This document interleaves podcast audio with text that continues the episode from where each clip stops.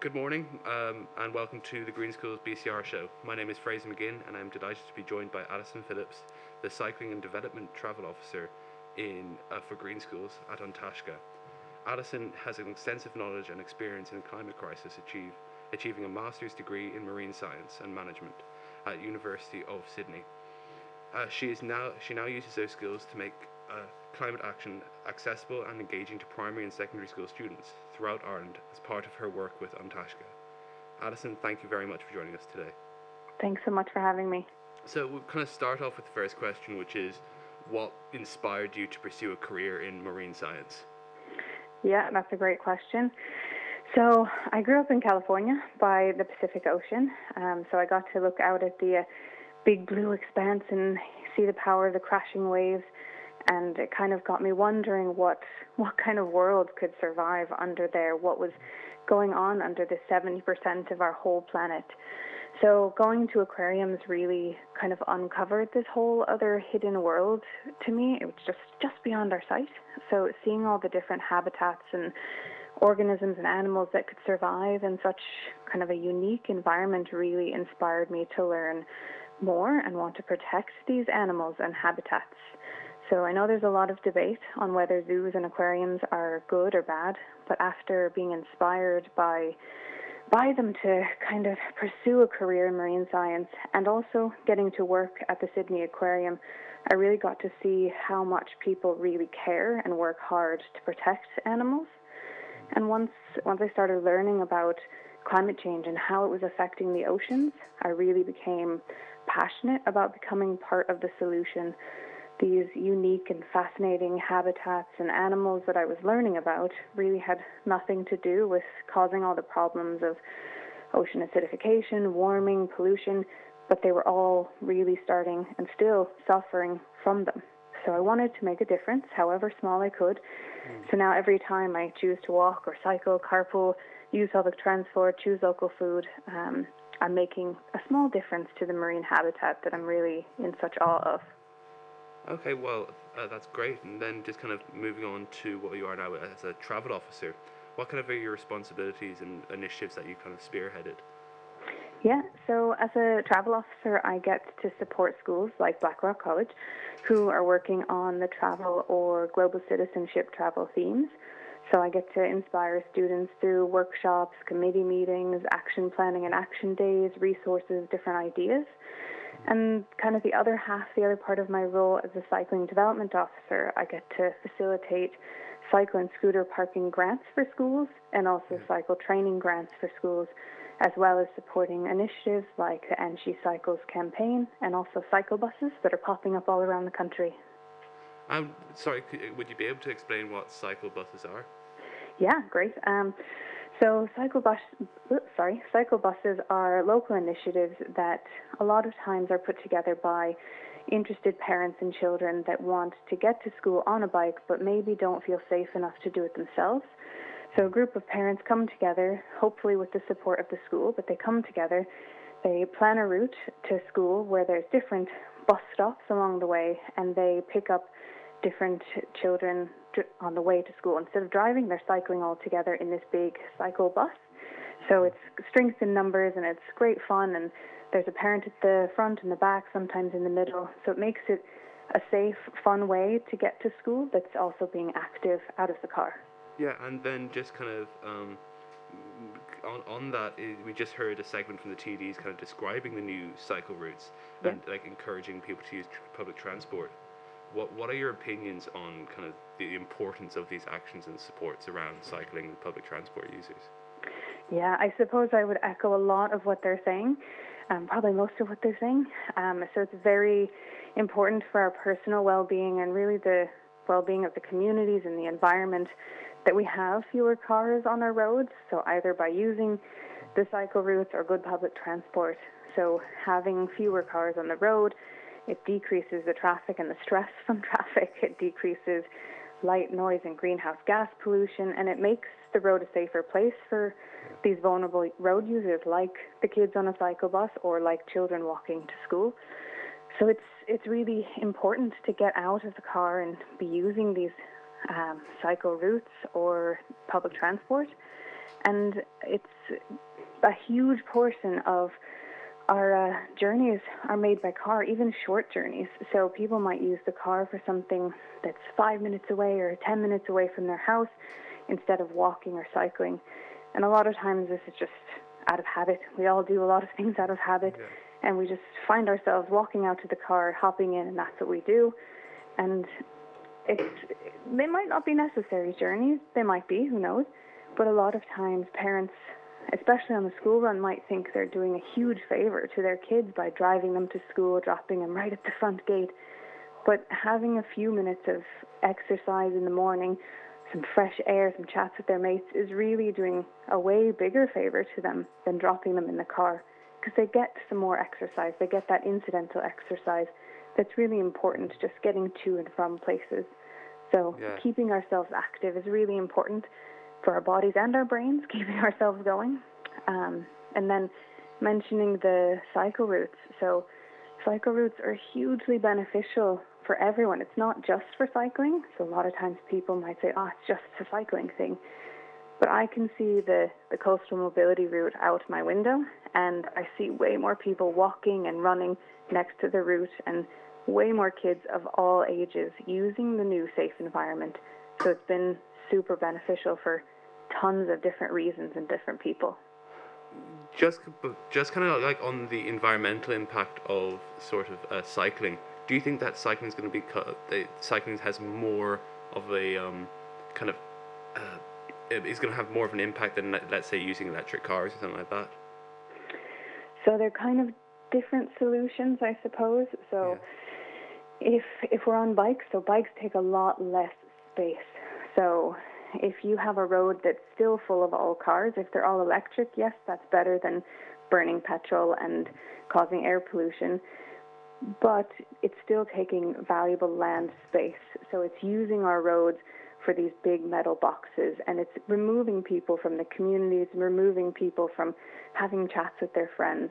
Whereas cycling, you're taking a tiny bit of space. You might be doing that with your friends, chatting, having fun, being active. So it's really a better solution to get out walking and cycling yeah. than to go for um, electric vehicles.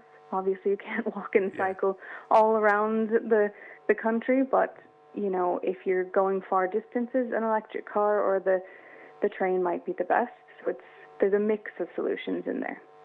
And then just kind of we heard in the audio clip there that um, they're trying to establish kind of quieter routes through uh, neighborhoods or uh, quieter areas um, to, to help pedestrians and cyclists who will walk on these paths. Do you think this is a good idea to have them through the quieter neighborhoods? Yeah, it's it's a good idea to um, have routes through quieter areas. It's not the only solution, of course, because sometimes people do need to have access to the not quiet areas, the massive roads that people are using on a daily basis, the the big N roads and everything like that. So while it is it's great. It's great to have any cycle routes at all, and it's great that they're going to quieter areas. We need to link them up with all the areas, all the schools, all the local towns. And I think if we're thinking of how we might be able to support or how we can make roads safer for everybody, it's not just focusing on quiet areas, it's focusing on all of them. So we're still trying to challenge our behaviors of jumping in the car. So remembering that we might walk or cycle somewhere, turning off the engine when we're idling so we're not wasting petrol or causing unnecessary pollution. So, kind of different things that we can think of to make our roads a safer, better place for everybody. And I think a lot of times just knowing, so education and training can help everybody just understand each other's point of view and perspectives. If you've never driven a car, you don't know what it's like. If you've never cycled, you don't know what it's like. So if we understand each other's needs and perspectives, then we can make better choices for everybody. Mm, and then, uh, what can kind of our listeners sort of do to help the, env- in the environment? Yeah. So I think right now, one of the best things that we all can do is getting out to enjoy our local 5K. So we can take for granted our local areas. I know sometimes I can as well. So I think it's important for us to kind of celebrate what we have around us, but then also be critical of the things that impact impact you or in your local environment. So if you see rubbish, don't ignore it. There's an app called See It Say It that feeds back to the council and they can come clean it up, or you can arrange a litter pick yourself or join a local tidy towns. Or if you see someone parked on a footpath, just don't ignore it. So the footpath should be a safe place for pedestrians of all ages and abilities, and blocking a footpath can be dangerous or disrespectful of other road users. So if you're in a car with someone parking on the footpath or on a double yellow, you can just remind them, oh, there's a, a spot over there. Why don't we park there? We can walk the two minutes to the shop or whatever. It's like that.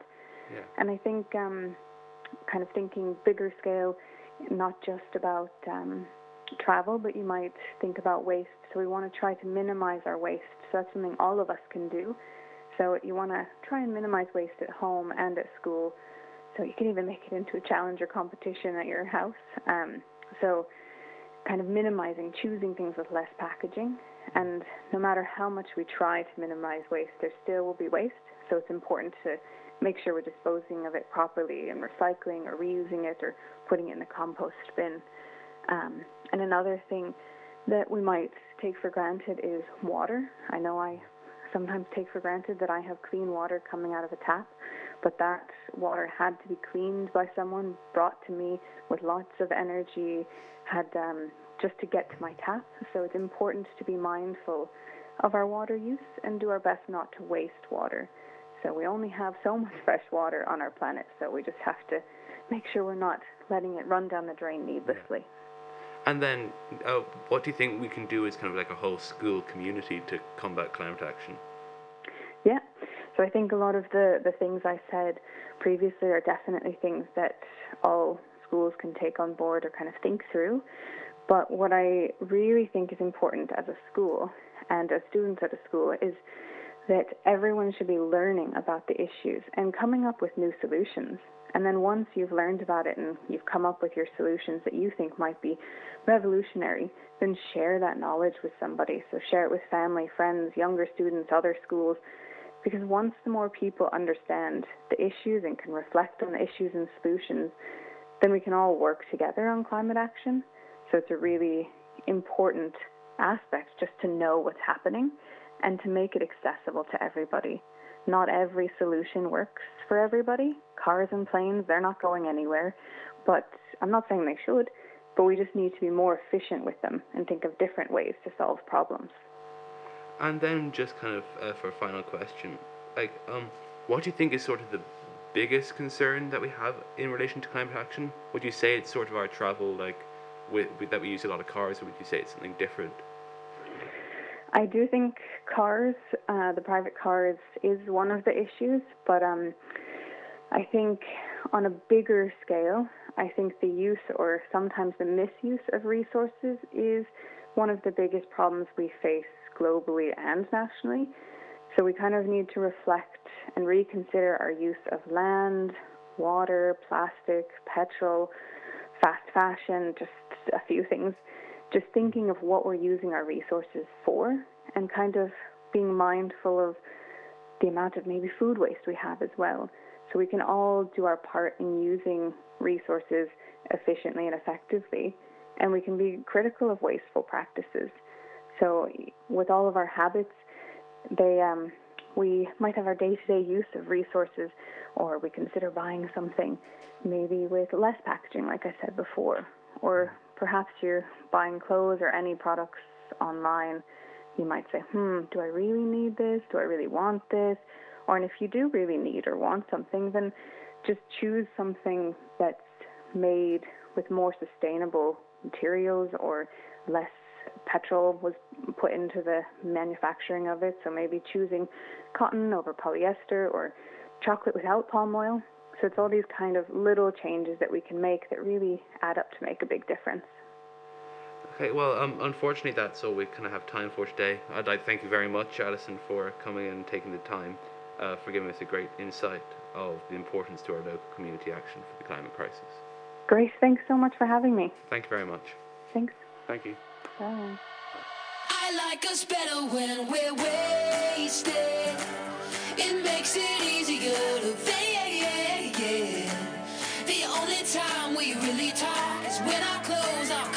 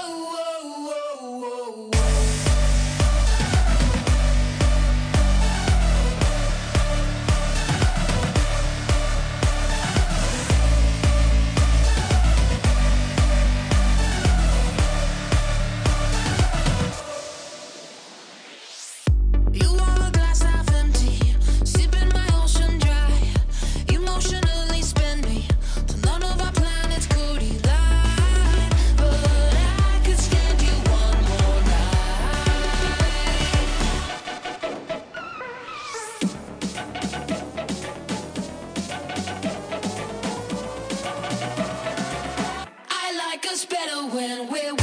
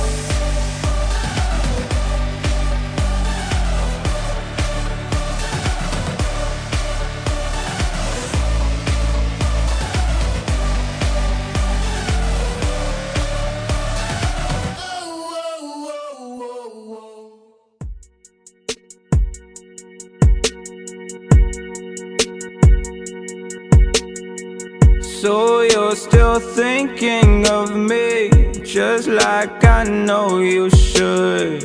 I cannot give you everything You know I wish I could. I'm so high at the moment I'm so caught up in this. Yeah, we're just young, dumb, and broke But we still got love to give While we're young, dumb, young, young, dumb, and broke.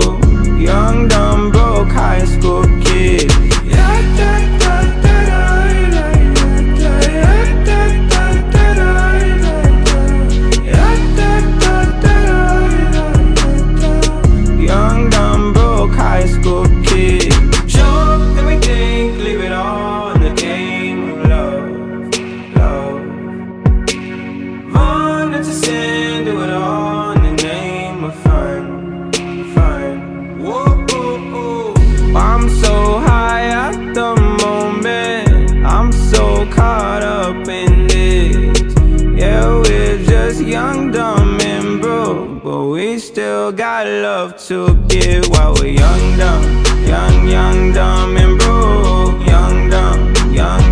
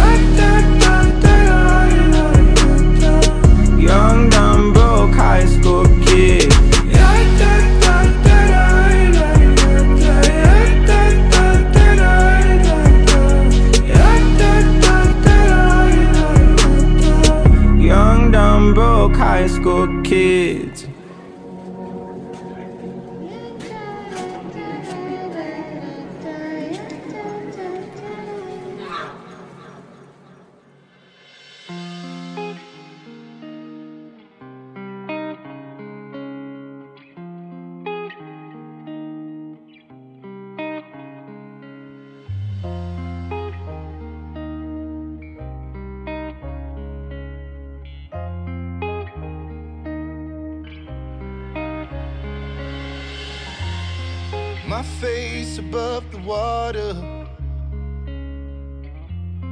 My feet can't touch the ground, touch the ground, and it feels like I can see the sands on the horizon every time you are not around.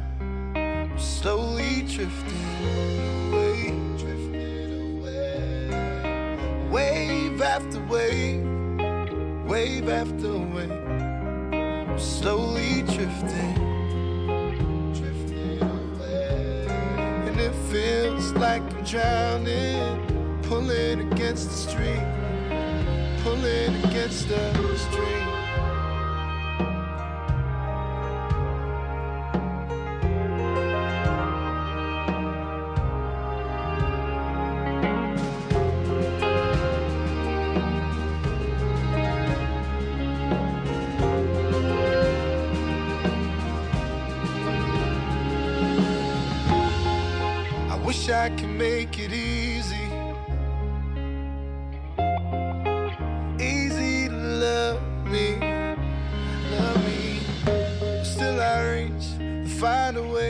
Stuck here in between. I'm looking for the right words to say. I'm slowly drifting, drifting away. Wave after wave, wave after wave I'm slowly drifting, drifting away. And it feels like I'm drowning, pulling against the stream, against the stream.